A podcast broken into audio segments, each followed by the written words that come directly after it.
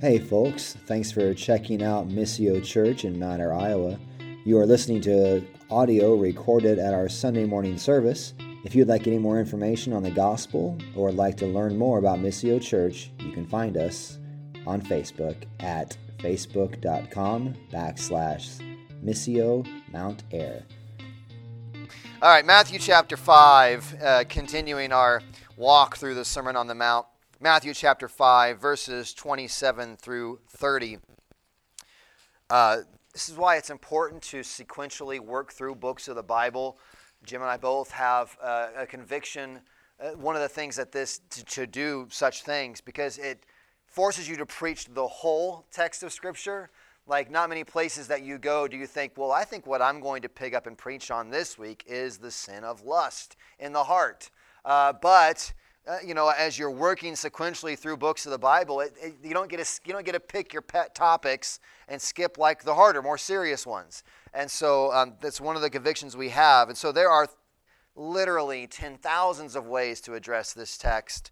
And so uh, you know, we're going to just dip our toes into it a little bit this morning and pray that it is beneficial. This is Matthew chapter five, verses twenty-seven through thirty. You have heard that it was said you shall not commit adultery. But I say to you that everyone who looks at a woman with lustful intent has already committed adultery with her in his heart. If your right eye causes you to sin, tear it out, throw it away. For it is better that you lose one of your members than that your whole body be thrown into hell. And if your right hand causes you to sin, cut it off and throw it away. For it is better that you lose one of your members than that your whole body go into hell. The grass withers, the flower fades, and the word of our God stands forever. Keep your finger there in that text, and as we get started, I want you to flip to Ephesians chapter 2 as well just by a little bit of a way of introduction because I want to remind us of the role of the law in the life of the king's people. I mean, this is the Sermon on the Mount, this specific section, six little pericopes, six little areas that Jesus is going to talk to, is an exposition of the law, essentially. And he's giving us the right interpretation of God's law. And so, what is the role of the law? Just by the way of reminder, what is the role of the law in the life of the king's people? And so, we look at a, a text like Ephesians 2 8 through 9. I, I just I, I felt obligated this week as I was thinking about this text to remind us because this text is crushing. This text is crushing like it's hard and, and, there's a conviction when you're preaching that you not only do you want the point of the sermon the point of the passage to be the point of the sermon you want the ethos the, the sort of the atmosphere of the sermon of the text to be the atmosphere of the sermon. So it has a real serious edge to it and so I want us to remember what the role then of the law is in the life of the king's people. And so we look at a passage like Ephesians 2 8 through 9, 8, 9, and 10, excuse me. Don't leave verse 10 off. Starting in verse 8 of Ephesians chapter 2. For by grace you have been saved through faith. And this is not your own doing, it is the gift of God, not a result of works, so that no one may boast. For we are his workmanship, created in Christ Jesus for good works, which God prepared beforehand that we should walk in them. We are saved by grace through faith in Jesus Christ alone, not by works, so that no one can boast. So I said at the introduction that this whole section, really the whole Sermon on the Mount, is a description of how the king's people live like the king's people. It is not to be read as a way to help you become one of the king's people. Okay? And I, I just I want to re-emphasize that every time we get a chance to talk about the law of God, because it is so easy to flip this around and begin to think that as we have this high standard of the law, somehow this is how we are now meriting God's favor upon us. And Ephesians 2 8 9 is one of the clearest places we have that just will flat out tell you we are saved by grace through faith, not according to works, so that no one can boast. We won't get to heaven one day and say, God, aren't you proud of me of all the great things that I did? Therefore, you must let me into your kingdom. No, we, it's not boasting in what we have done, it is boasting in who Christ is and what he has done. But then you can't leave verse 10 off of here. So then what's the role of the law? Like we tend to flip either end of the pendulum. It's like, well, if we're saved by grace through faith, thank goodness, and this is what Paul addresses in Romans uh, 5 and 6. Well, then live however we want. To God be the glory. We can just do whatever we want, and God's going to save us by grace through faith. Well, no, Paul goes on and he says that we, though, are then saved for good works. that this salvation that has been wrought in us is not produced by our good works, but it does produce good works. It's not produced by them, but it does then produce them. We live by faith. Yes, we are saved by God's grace, faith in Christ and in His work. And we also seek to mortify the sin that remains and walk out the obedience of this life that is in front of us by the power of the Holy Spirit. Both of these things exist in the life of the king's people. Rejoicing that their salvation is not by their own hand, but is by Jesus Christ, by his work on the cross, by his obedience, by his sacrifice. And at the same time, we desire to live a life that pleases Him. So we mortify sin, put it to death, seek to walk in obedience, not to get saved, but because we are and we want to honor the king.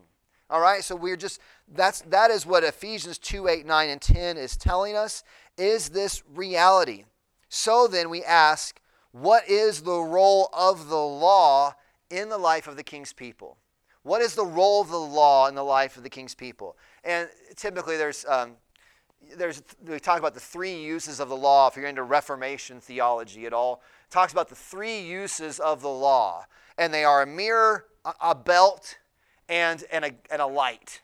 A mirror, a belt, and a light. It, the law of God is a mirror because its main work is to just expose your own sin.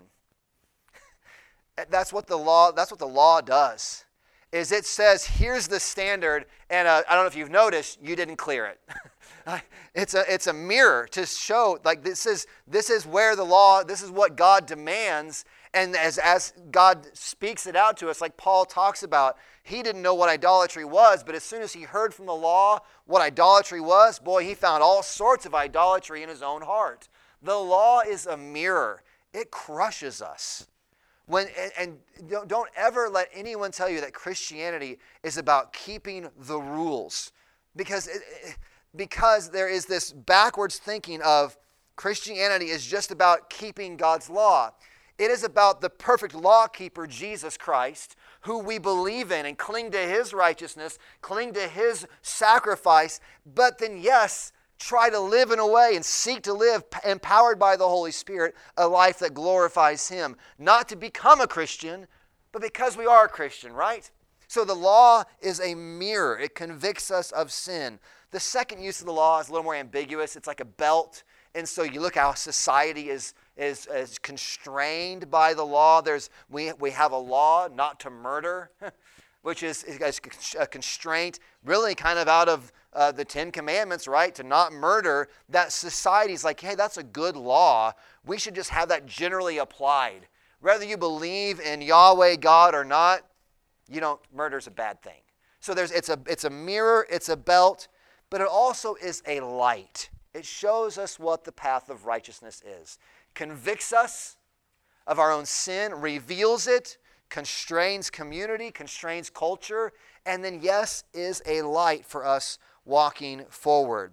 And so when Jesus here is giving his exposition of the law, it's gonna, if you read it rightly, it's gonna crush you. that's what it's that's what it's supposed to do we none of us, if, if you want, we'll get to this at the end of the sermon. I don't want to steal my own thunder. But, but we'll, we'll walk out of here. If, if you walk out of here thinking, oh, thank goodness I've met the bar, you have not heard what I'm saying this morning. You have not heard what Jesus is saying. This standard is perfect righteousness.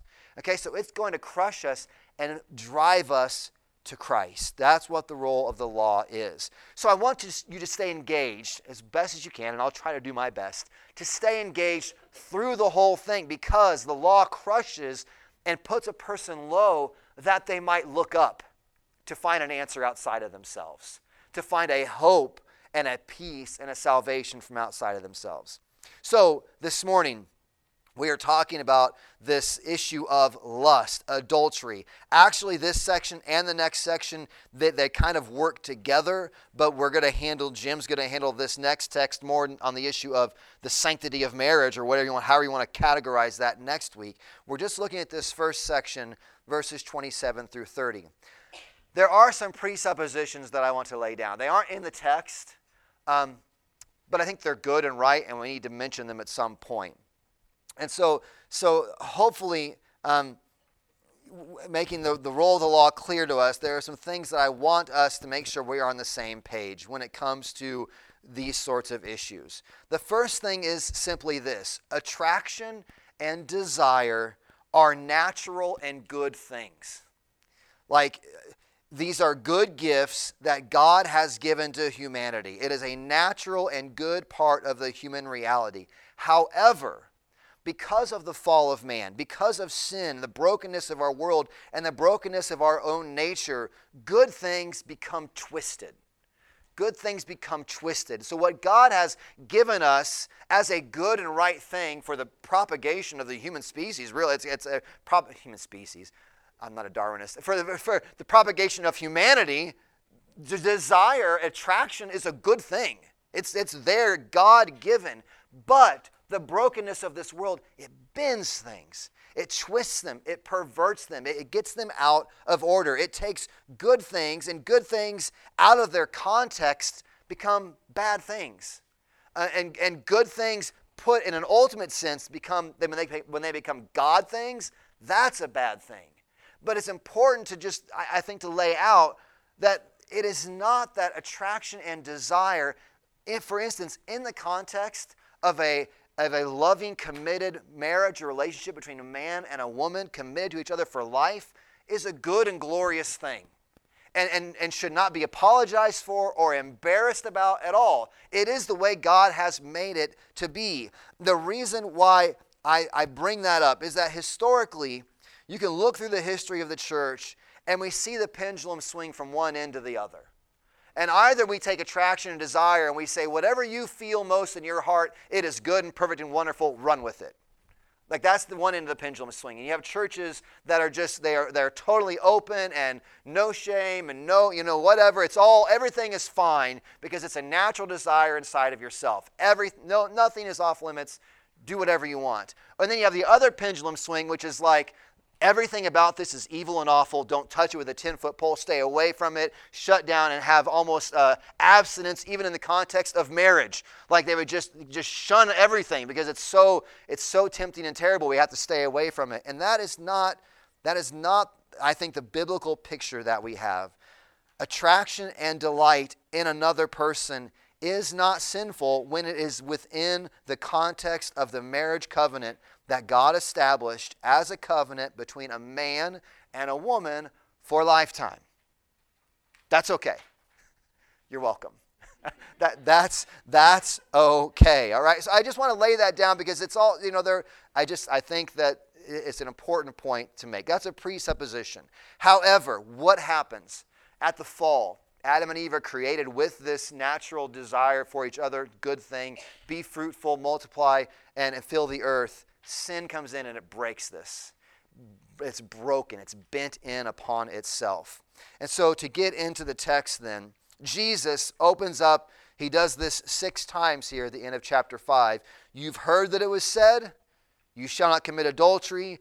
But I say to you that everyone who looks at a woman with lustful intent has already committed adultery with her in his heart. Jesus is teaching authoritatively, right? This is, this is not coming from tradition, from the other scribes and Pharisees, but because he is the one who is the writer of the law, he is the, the Word of God, he's the one who wrote the law. It is a perfect interpretation of what it means in this area to be holy and righteous. It's a commentary, right, on the seventh commandment do not commit adultery.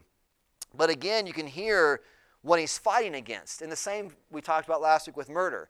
He's fighting against this idea that, well, if adultery is just don't sleep with another man's wife, why don't I just go out and get another wife, make, make another woman, make her my wife, and then I've no longer committed adultery? Or, or, or some issue, or if this woman is not married, or you know, as long as I don't actually uh, become intimate with her, I haven't broken the law because the law is just do not actually commit adultery with another man's wife, not anything leading up to it. And, and Jesus is breaking all of that down. There's, there's much more at stake than just this external conformity.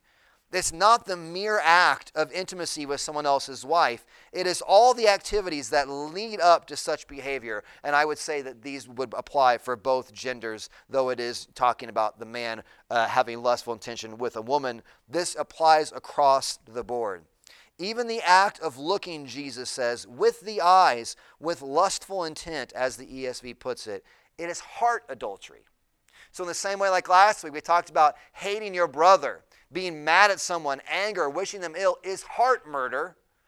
It's, it's murder from the heart. It's not the act of murder, like of actual murder, but it is a heart murder. Well, this, this looking with the eyes is not actual adultery in the, the uh, ex, ex, uh, external sense, but it is adultery of the heart. It is inappropriate desire toward another human with the eyes or with the imagination, that is heart adultery. Jesus treats sin not as a surface issue, but as a heart issue. Jesus treats sin not as a surface issue, but a heart issue. We don't get to just make this physical list of here's all these things to just make sure I stay inside these boundaries and I'm going to be okay. Sin is much deeper than that. Jesus treats sin not as a surface issue, but as a heart issue. Matthew uh, 15, uh, verses 18 through 20, Jesus speaking there uh, along the same lines, but he talks about where sin comes from. Matthew 15, verses 18 through 20, Jesus says this But what comes out of the mouth proceeds from the heart, and this defiles a person. For out of the heart, not just the mouth, not some external uh, observances or uh, external act. Out of the heart come evil thoughts, murder, adultery, sexual immorality, theft, false witness, slander. These are what defile a person, but to eat with unwashed hands does not defile anyone. That's the specific issue that he's addressing. But the principle is there. Sin is not just a surface issue, it is a heart issue. Lloyd Jones says this, he's, and, and commenting on this passage sin is not merely a matter of actions and deeds, it is something within the heart that leads to the action. His teaching, meaning Jesus's, his teaching is that what matters is this fell and foul power that is in human nature as a result of sin and the fall.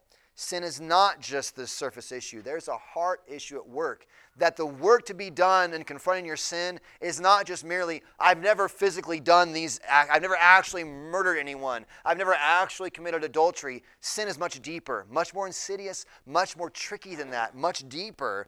And that is where Jesus is going after. And sin is also serious. It must be seen for what it is a reality that leads to hell. There's just no other way to read this text. Like, I'm not trying to be a bummer on a Sunday morning, but sin leads to hell. It's what Jesus says, right? If your right eye causes you to sin, tear it out and throw it away. Why? It is better to go into heaven maimed. Other places he talks about this way cut off your feet, cut off your hand. It's better to enter into eternal life maimed than to, with all of your parts of your body, go into hell that that's how serious sin is. That's the point of the teaching. The point is not to mutilate yourself. In fact, that would be a violation in some ways of the sixth commandment because it's, it's murder of, of, of, of part of your body. So it, Jesus is not actually advocating for mutilation. Don't be, there's characters in the history of the Christian church that have taken this to, uh, I won't talk about the way they've taken these links, but they have done things to themselves that ought not to be done, taking this too literally. Jesus is simply saying, This is serious. That this, this sin of your heart, if, if, if entertained, if pursued, if continued after, it leads to hell. There's, there is where sin leads. This is heavy and serious, and Jesus means it to be.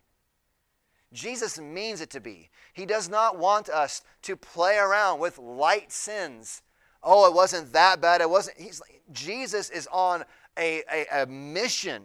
The Holy Spirit is on a mission to eradicate sin from his people, and not just in some external way, but to deal with your very heart. The things that you think in your mind, the things that are buried deep inside of you, Jesus is on a mission to make us holy.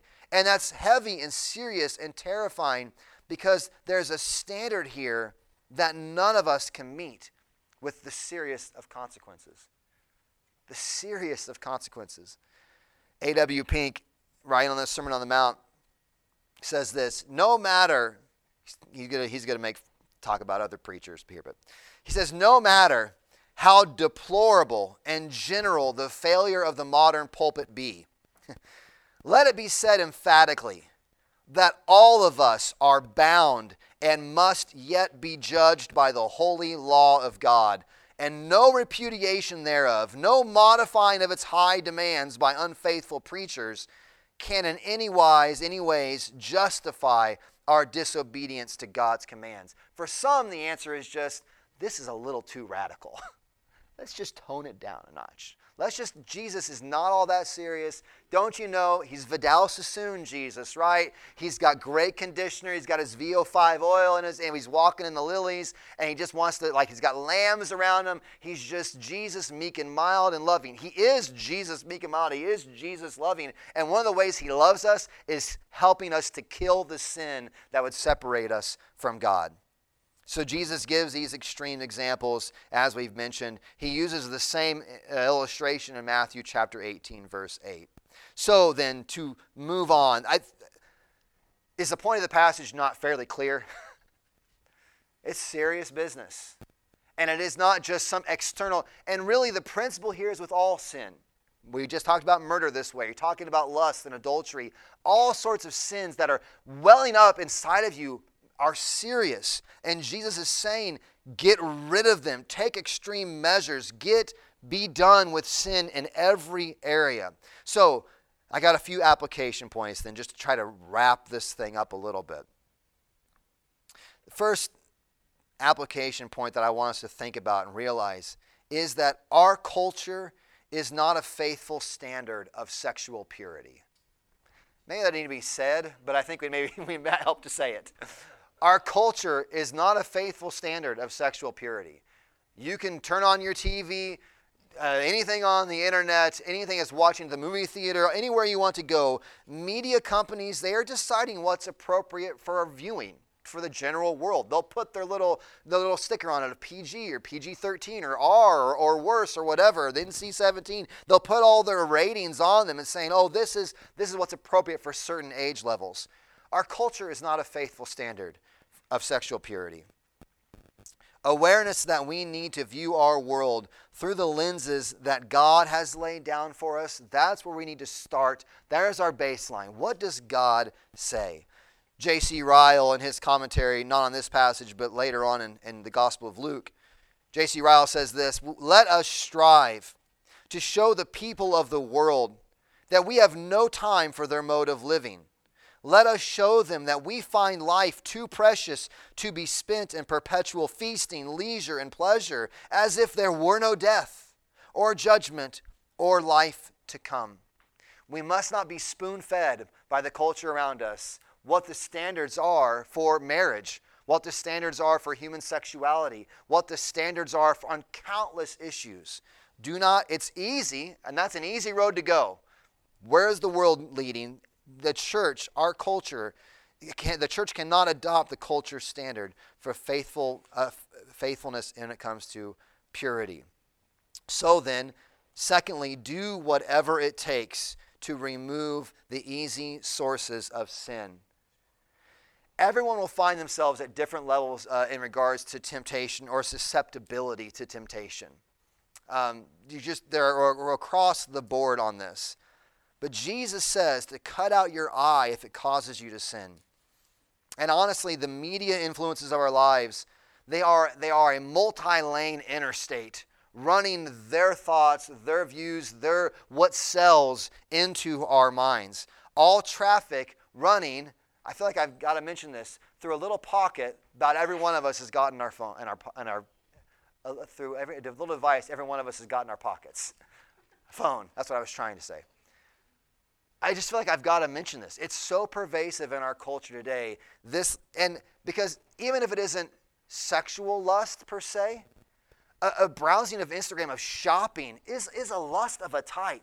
I want something that's not mine. I want something that's not my life would be better if I had this thing that's not mine. That isn't this particular text, but I think it applies in the same way. So this this little device in our pocket is constantly throwing at us sources of sin. Can I just put this out here at a public, public statement? If you have uh, children, or if you are in any way susceptible, which we, I, we live in a broken world, there are apps to get on your phone to help you cut out your eye and cut off your hand to stop these things. Covenant eyes is if you, if you have a child that has a device that isn't monitored, get covenant eyes. It's going to cost you monthly. This is so, I, I almost I feel silly like being this practical in a sermon. But, but you know, there's an app called Canopy. Uh, my phone carries both covenant eyes and Canopy. Canopy is another app that actually will prevent illicit images from even appearing on your phone. That if you Google something and it, it won't even pull up the images. Okay, so Covenant Eyes is a reporting software, and I I would encourage everyone to con- seriously consider if this thing causes you problems, take every drastic measure. Maybe go down to a dumb phone. Like that's honestly, if, if this if this device in your pocket is causing you to sin, get rid of it. Like no joke. It is better. It is yes, Evan's got his got to get a dumb phone like Evan, no doubt. Do it. And, and it's kind of silly, but I, you could take this parable. Better to enter heaven with a dumb phone than to take your smartphone to hell. That's the point. I mean, you know, better to enter heaven with a smartphone with all sorts of restrictions, and I've got to go to a VPN, and it's all these, and it slows down my connection, whatever. Better to go to heaven with that than to go to hell with it. Don't watch shows that depict illicit scenes. I listened to a podcast on this issue, and it, it had this litmus test. If you wouldn't watch your neighbors engage in that activity, a screen doesn't make it better. If you wouldn't open your neighbor's windows and watch what they're doing, how is it much different watching them do it on a TV screen? I mean, there, there are serious things to consider. Don't read or listen to things that spark your imagination in ways that don't honor Jesus. Luther has this quote, I think it's a proverb. I couldn't find the reference, but I think it's a proverb that he kind of quotes, but saying this You can't stop the birds from flying over your head, but you don't have to let them build a nest and it's talking about this issue of sin that there's we are we are creatures we are fallen creatures. In some sense it is impossible to stop the birds to stop the temptations from flying over your head. But you don't have to let them build a nest.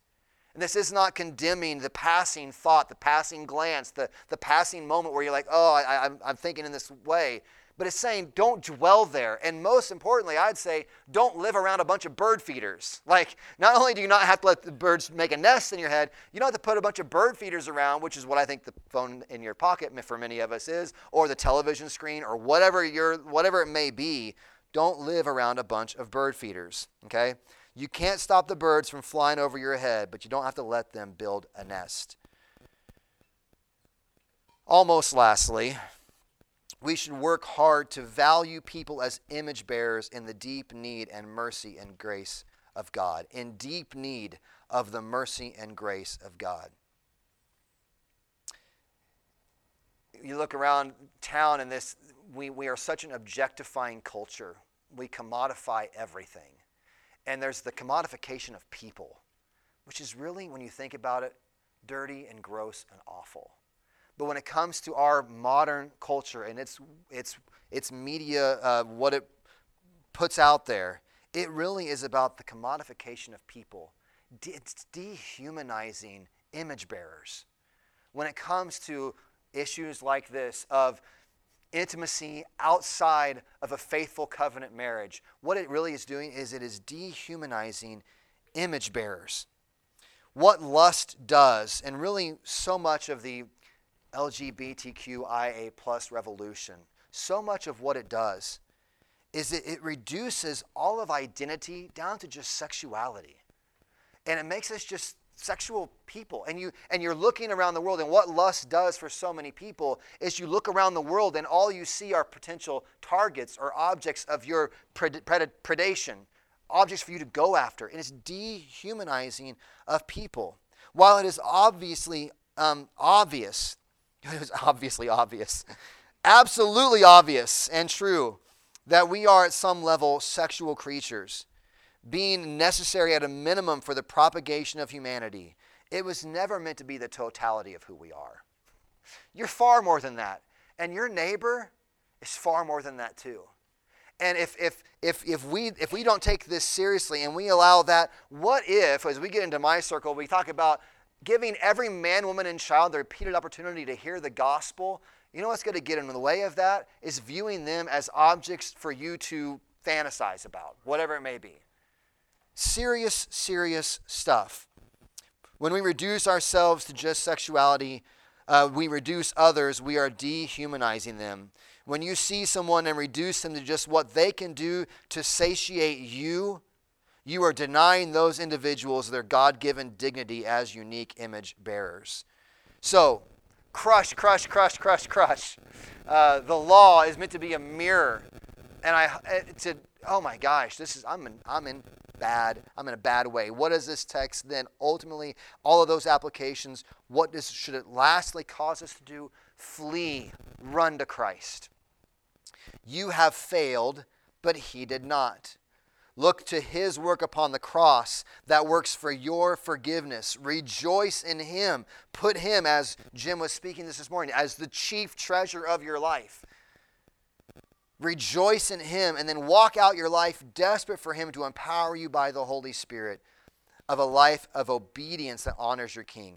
The thrust of this passage really is to get us to cry out for saving and striving then to please the king. Anyone who hears this incredible standard for holiness ought first of all to cry out, God have mercy.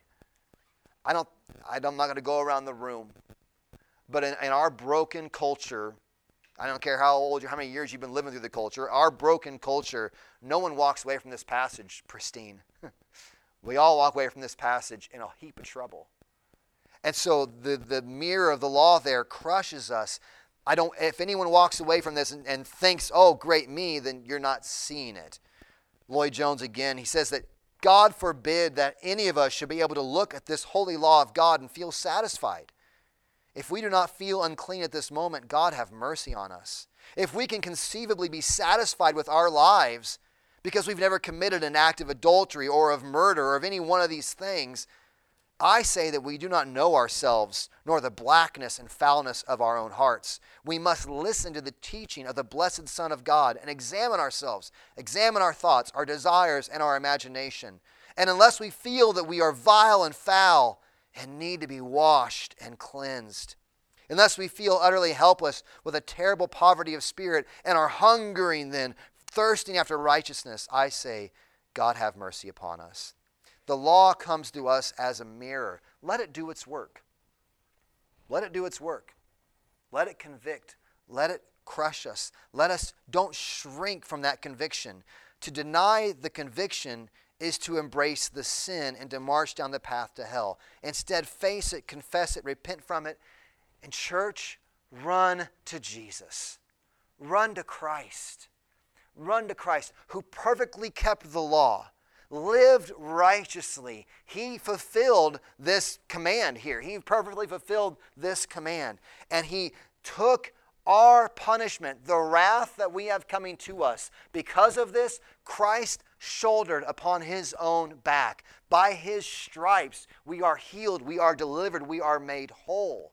So that we here in this place this morning, we can run to Christ. We can cling to his mercy and grace. Jesus died to forgive you from the penalty of sin, to deliver you from the power of sin and out of its bondage, and to one day fully and finally be, be free from the presence of sin.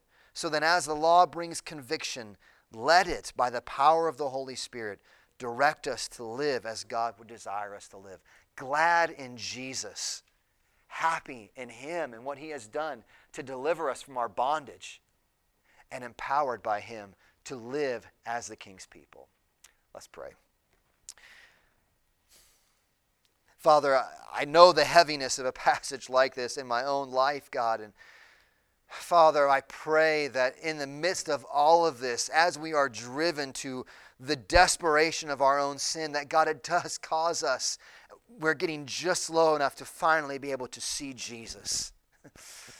to see him for who he is. God, as we are laid low by the law, God, my prayer, every heart in this place this morning that is maybe under the weight of the conviction of the Holy Spirit in various areas of their life, God, may they get just low enough or finally get low enough to see Jesus, to see you for who you are, this great Savior who rescues us out of our bondage to sin and death and, and liberates us, empowers us then to walk out mortifying sin and living in a way that glorifies you. Father, only you can do that in the hearts, and I pray that you would and each one of us this morning.